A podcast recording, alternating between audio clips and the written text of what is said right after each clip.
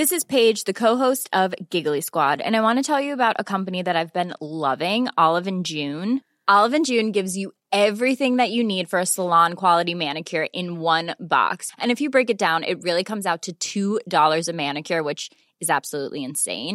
It's also so easy to get salon-worthy nails at home with Olive and June. The difference between how your nails used to look when you did them yourself and now with the Manny system is a complete game changer. The best thing about Olive and June, too, is it's a quick dry. It dries in about one minute, lasts for five days, and full coverage in up to one to two coats. Visit oliveandjune.com slash perfectmanny20 for twenty percent off your first system. That's oliveandjune.com slash perfectmanny20 for twenty percent off your first system.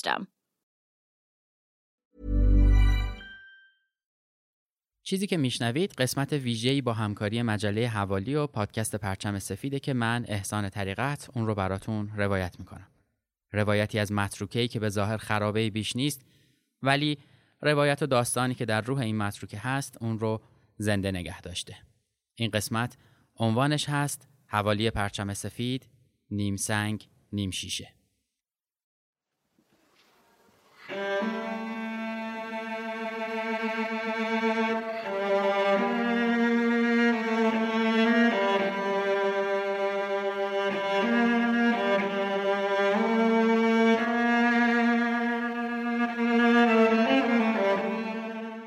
چشم‌های آلوده به اشک، نفس‌های همراه با حسرت، دست‌هایی که از تردید و خشم می‌لرزه و خونه‌هایی که در آتش گر گرفتن و می‌سوزن. اینها همه اون تصاویریه که از صدها سال پیش سناریوی تکراری ساکنین قره‌باغ بوده و هست.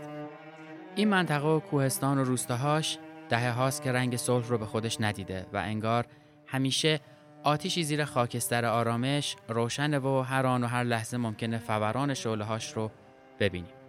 از وقتی شوروی و استالین با تغییر شدید بافت جمعیتی این خاک رو آلوده به نفرت و اختلاف‌های نژادی کردن، این سرزمین یه چشش اشک شد و یه چشش خون.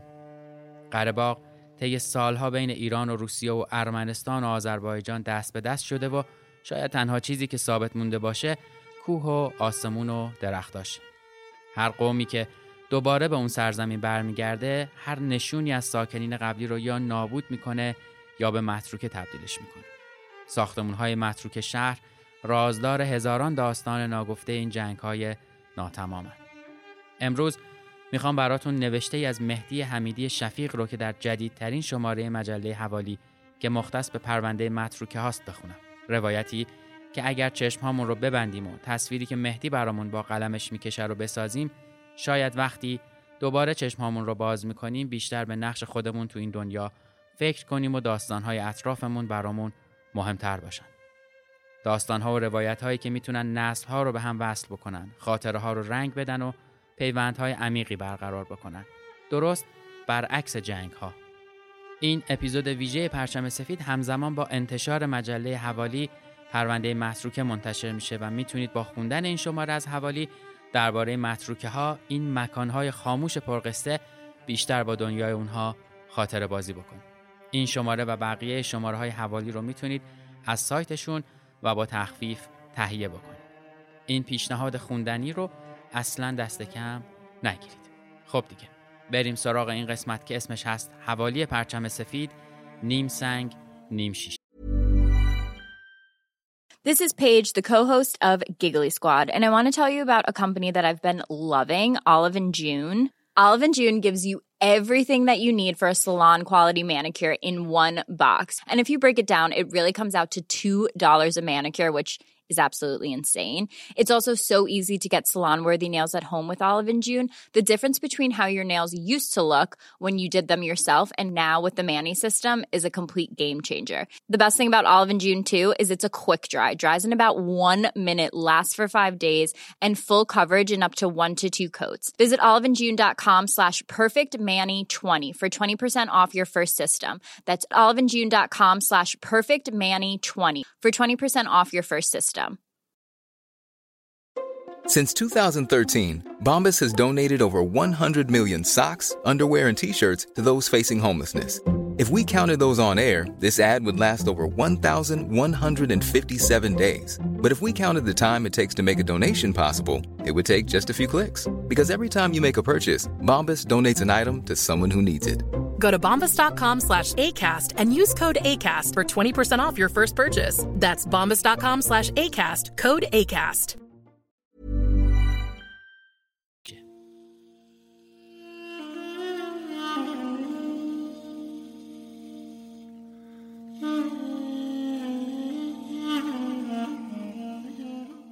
نیم سنگ نیم شیشه، زخم جدایی‌های تحمیلی بر تن شهر، نوشته مهدی حمیدی شفیق.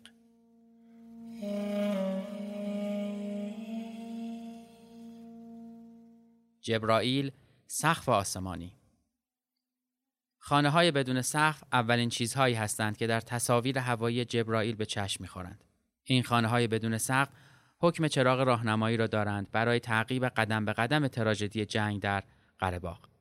البته به لطف تکنولوژی روز به واسطه گوگل مپ از آن بالا و دور از ترکش‌های واقعی جنگ، در بخش‌های از مرز ایران هم ویرانی‌ها با چشم غیر مسلح تشخیص دادنی است. به فاصله رودی به نام ارس و پلی به نام حسرت، پلی مشترک بین ایران و آذربایجان در نقطه صفر مرزی و میان قره‌داغ و قره‌باغ که زخم جنگ‌های پیاپی و جدایی‌های تحمیلی آن را متروکه و بلا استفاده کرده. حسرت، نام دیگر جدایی، ایستگاه ابتدایی سفر من است. چه شروع غم‌انگیز و دلگیر کننده‌ای. آن طرف پل جبرائیل انتظارم را می‌کشد. سقف یعنی سرپناه. مگر نه اینکه در ترکی دام را معادل خانه داریم. جبرائیل بدون سقف و خالی از سکنه هیچ نشانی از خانه ندارد. شبح جنگ هنوز هم بر فراز آسمان شهر در گشت و گذار است و زیر خانه‌هایی با سقف‌هایی به رنگ آسمان راهی برای فرار از وحشت جنگ وجود ندارد. سقف که نباشد شهر آسیب پذیر و بی‌دفاع می شود و جنگ خوب می داند اول سراغ چه چیزی برود. شهری که به کام مرگ فرستاده شده. اینجا جبرائیل نه، که ملک اسرائیل است.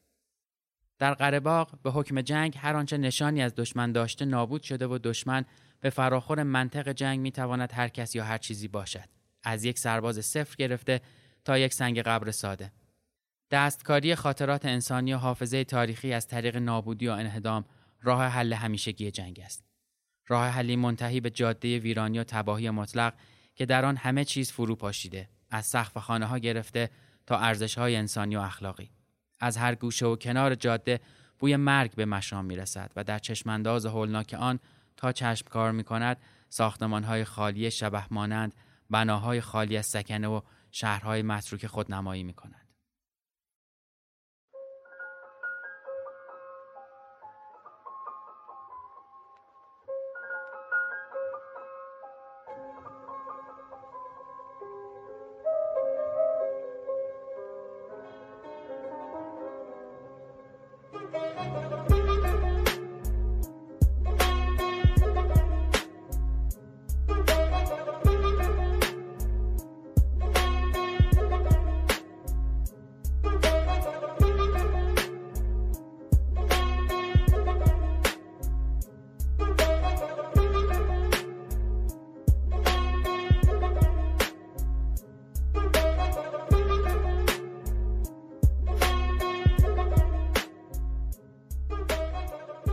فوزولی، چنارهای خاموش.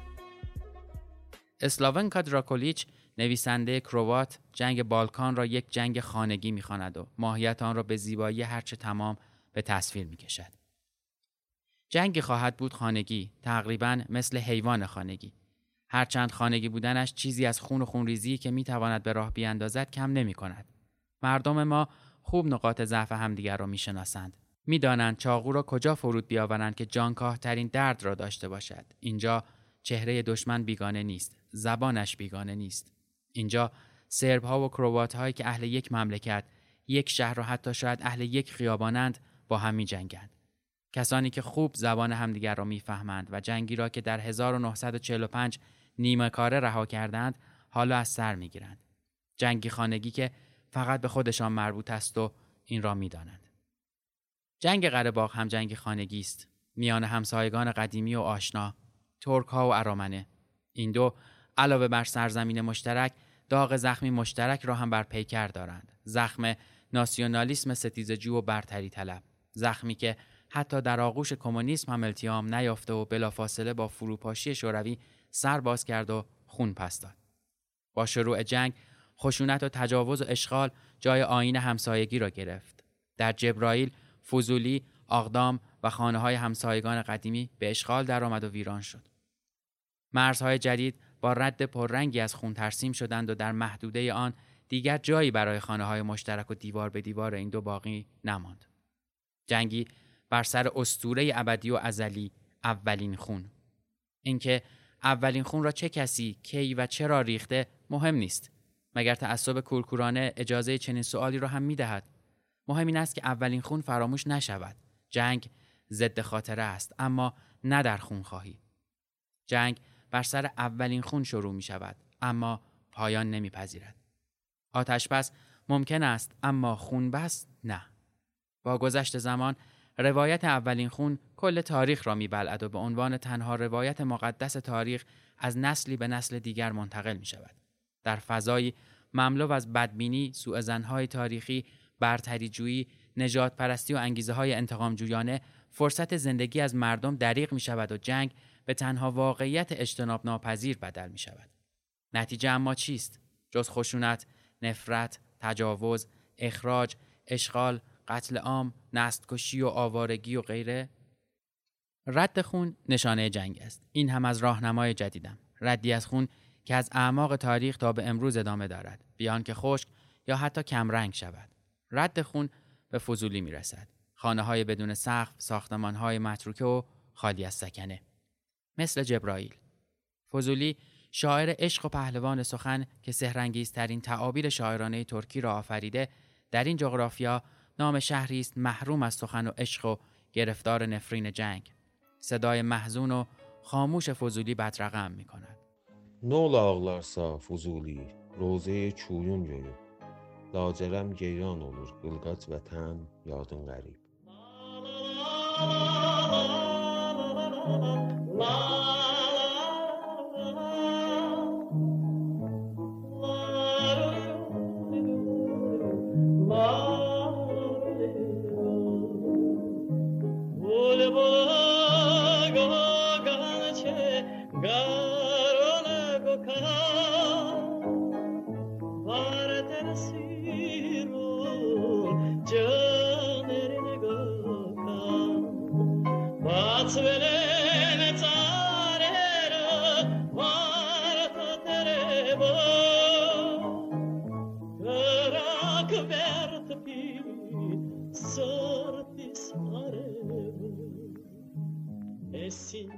برای آن که کمی از حال و هوای جنگ خارج شوم، به دنبال درختان چنار کهنسال فضولی می‌گردم که از نظر اهالی مقدس و نماد زندگی اند.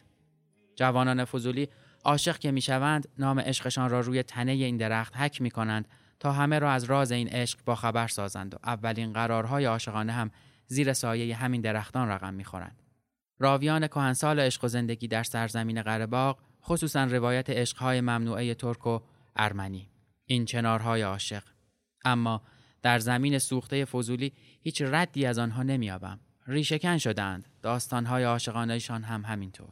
خاک جنگ فقط مستعد پرورش مرگ و نفرت است. نه فرصتی برای زندگی و نه سایه‌ای برای عاشقی. حالا ویرانه‌های جنگ میزبان درختانی بدقواره و ترسناک شدند که پذیرای روح‌های سرگردان هستند. درختان نماد مرگ که اهالی اسامی قربانیانشان را به یادگار روی آنها حک می‌کنند.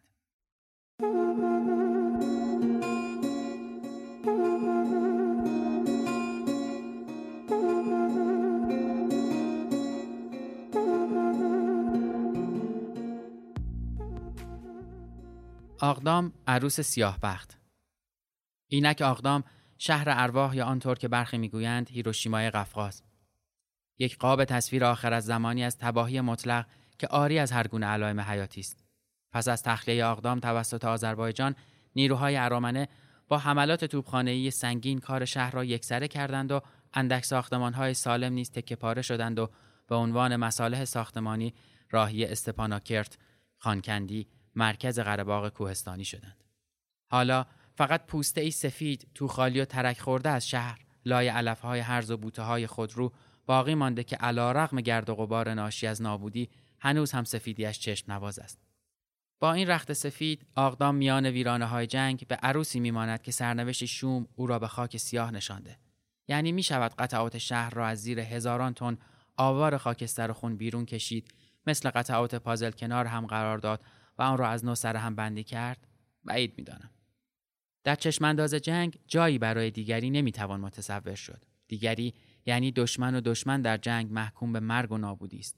آقدام شهر دیگری بود، مال دشمن. پس سبک معماری، فضاهای شهری، آثار و ابنیه تاریخی، فرهنگی، دینی و نمادین و حتی محیط طبیعی آن هم دشمن تلقی شد. فرهنگ جنگ و اشغال خواهان همگنسازی است و این مهم را از طریق تغییر در چشمانداز انسانی و فیزیکی در قلمروش ممکن می‌سازد. همه علائم تمایز باید با دقت پاک می‌شد و آقدام یکی از نشانه‌های اصلی تمایز در این جغرافیا بود. جنگ چاره‌ای جز پاکسازی کامل تصویر آقدام نداشت، چرا که حضور آن خط بطلانی می‌کشید بر تمام ادعاهای خلوص نژادی و قومی در قره‌باغ. مدرسه، آموزشگاه موسیقی مقام یا مقام، دانشگاه، فرودگاه، موزه نان، سالن‌های موسیقی و تئاتر، چایخانه، استادیوم فوتبال، عمارت پناه علی خان جوانشیر و آرامگاه خانوادگی وی، محوطه تاریخی اولین سکونتگاه شهری متعلق به عصر مفرق، کنده‌کاری‌های سنگی مربوط به قرن چهاردهم و در یک کلام همه اماکن یادآور خاطرات و حافظه تاریخ و ارزش‌های مدنی تجسم یافته در کالبد شهر از بین رفت. نقشه قتل با دقت و جزئیات تمام اجرا شد. این یک شهرکشی تر و تمیز و بی سر و صدا بود. مسجد قدیمی و تاریخی آقدام تنها بنایی است که علی‌رغم آسیب‌های اساسی از جنگ هنوز پابرجاست. سالم ماندن مسجد را باید به حساب مهربانی لحظه آخر جنگ گذاشت یا فراموشکاریش؟ هیچ کدام. جنگ به هیچ وجه چهره مهربانی ندارد و درباره نابودی اصلاً فراموشکار نیست. ارامنه با تغییر کارکرد مسجد و تبدیل آن به طویله و خوکدانی آخرین تیر ترکششان را هم حواله طرف دیگر کردند تا آنها را بیشتر برنجانند و تحقیر کنند. بله، این همسایگان سابق به خوبی نقاط ضعف همدیگر را میشناسند و میدانند چاقو را کجا فرود بیاورند که جانکاه ترین درد را داشته باشد. مثال آقدام نشان داد که فضاهایی با رد پاهای حضور و پیوند با دیگری چگونه در جنگ تبدیل به دشمن میشوند. همینطور معماری که مفصل اصلی ارتباط بین ارزش‌ها، خاطرات و حافظه انسانی با فضا و مکان است. از همین رو محیط مادی و طبیعی در جنگ بیش از انسان در معرض خشونت و تجاوز قرار دارد. حد نهایی این خشونت و تجاوز را می شود در آقدام دید. لابلای متروکه هایی که تبلور فراموشی اند و تهی از معنا و غرق در پوچی، انسان زدایی شده و بی‌دفاع رها شدند. متروکه یعنی معلق بین گذشته محال و آینده ناممکن، نه راهی به پیش و نه راهی به پس، در برزخ هستی و نیستی و آواره تجسد انسانی متروکه است، قربانی ویرانی، عاری از ارزش و کرامت انسانی، خالی از معنا، بی‌دفاع و محکوم به زوال و فراموشی.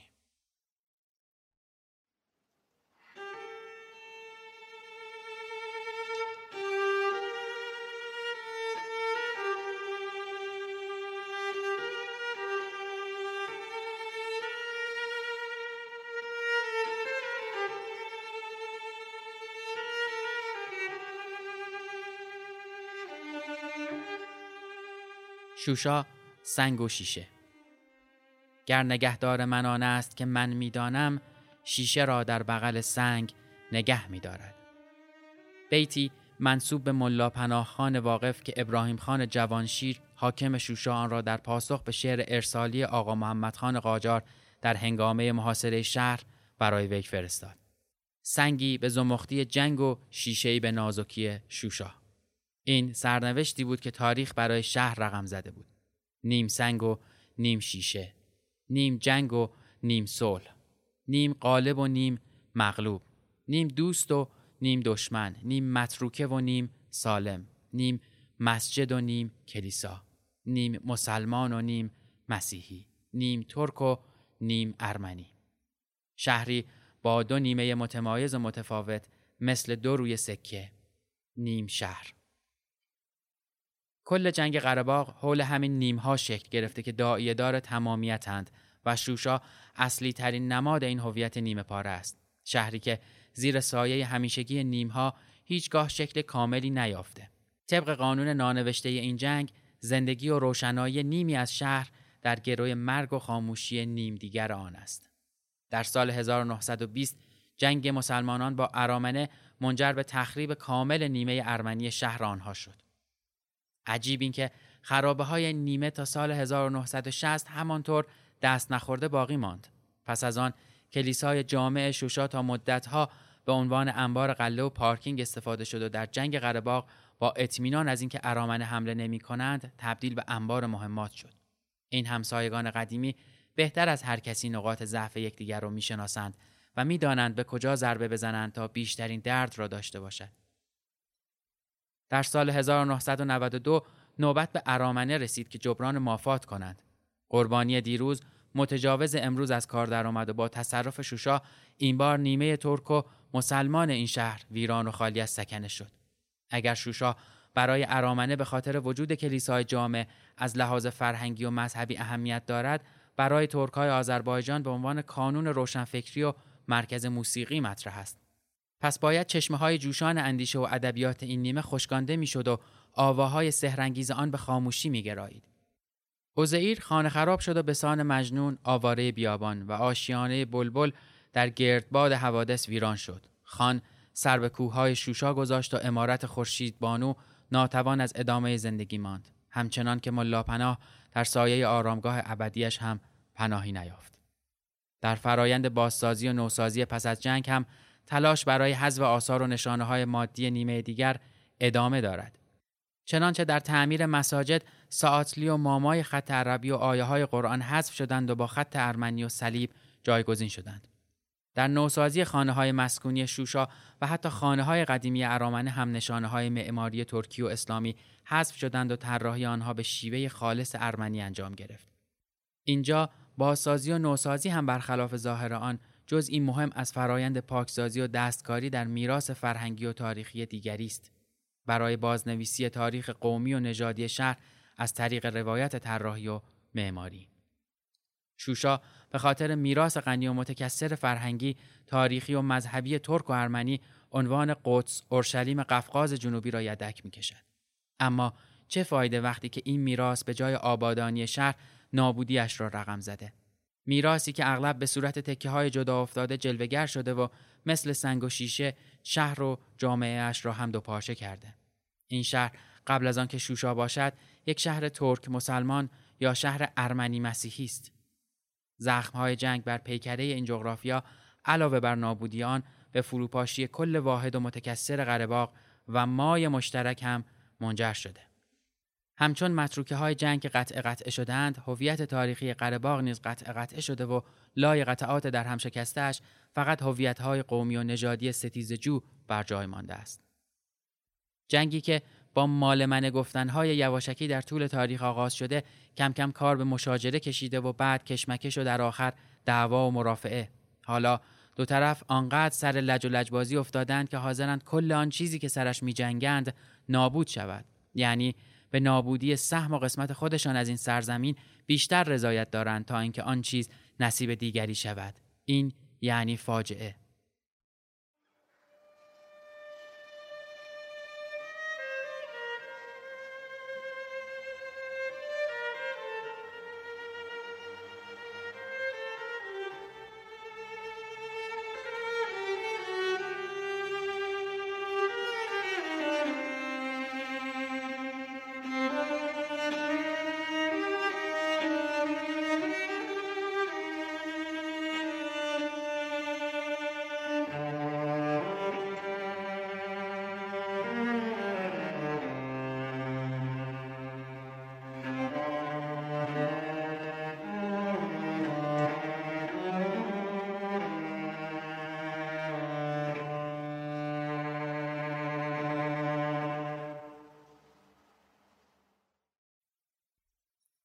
خانه نوت‌های عاشق.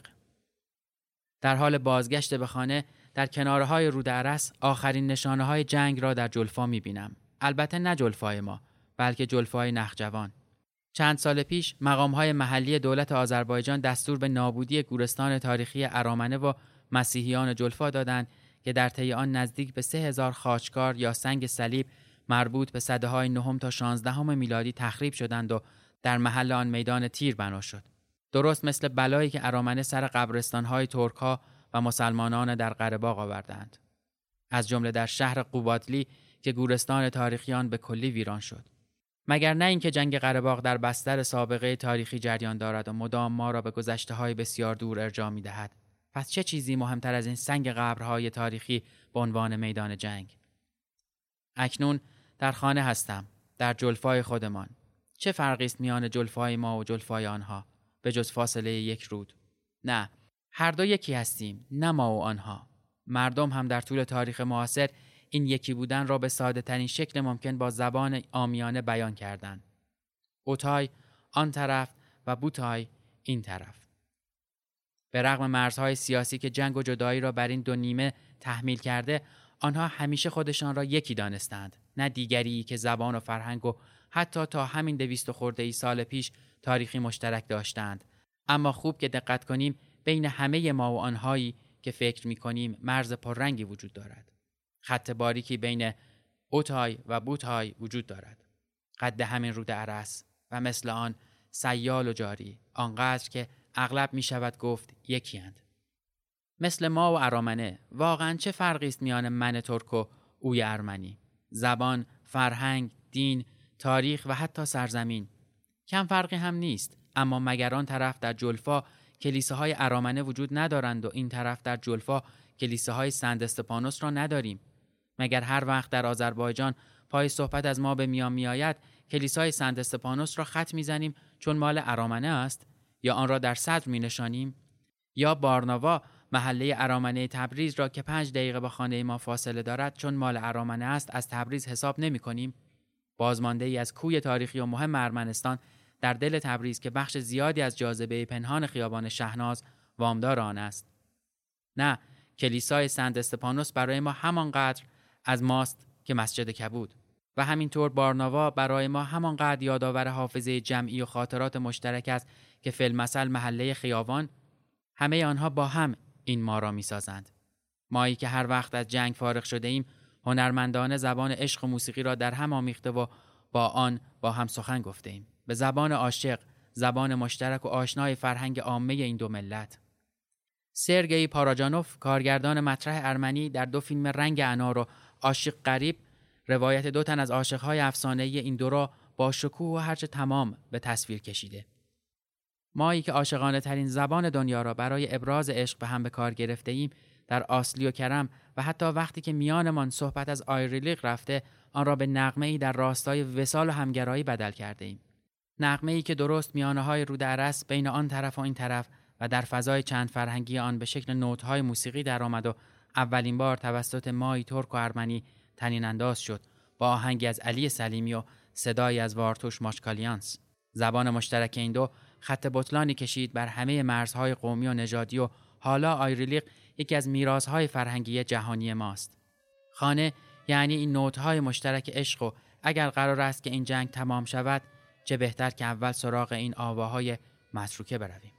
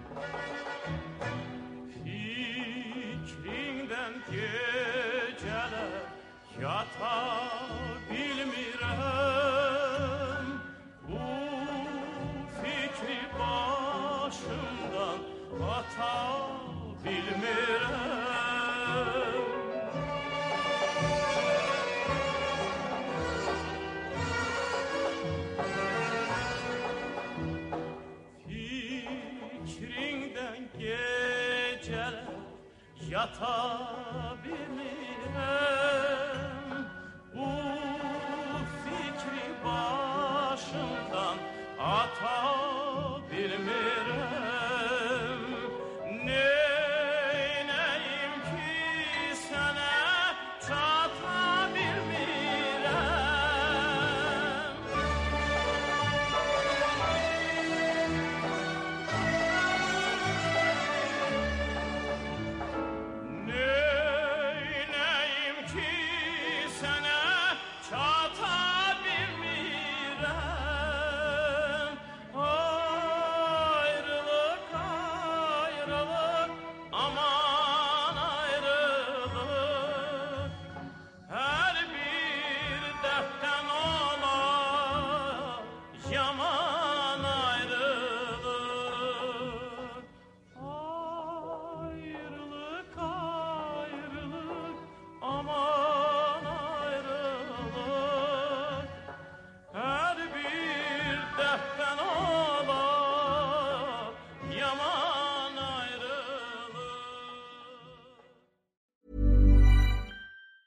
Hi, I'm Daniel, founder of Pretty Litter. Did you know cats tend to hide symptoms of sickness and pain? I learned this the hard way after losing my cat, Gingy. So I created Pretty Litter, a health monitoring litter that helps detect early signs of illness by changing colors, saving you money and potentially your cat's life. Pretty Litter is veterinarian developed, and it's the easiest way to keep tabs on your fur baby's health right at home. Go to pretty litter dot com and use code ACAST for twenty percent off your first order and a free cat toy. Terms and conditions apply. See site for details.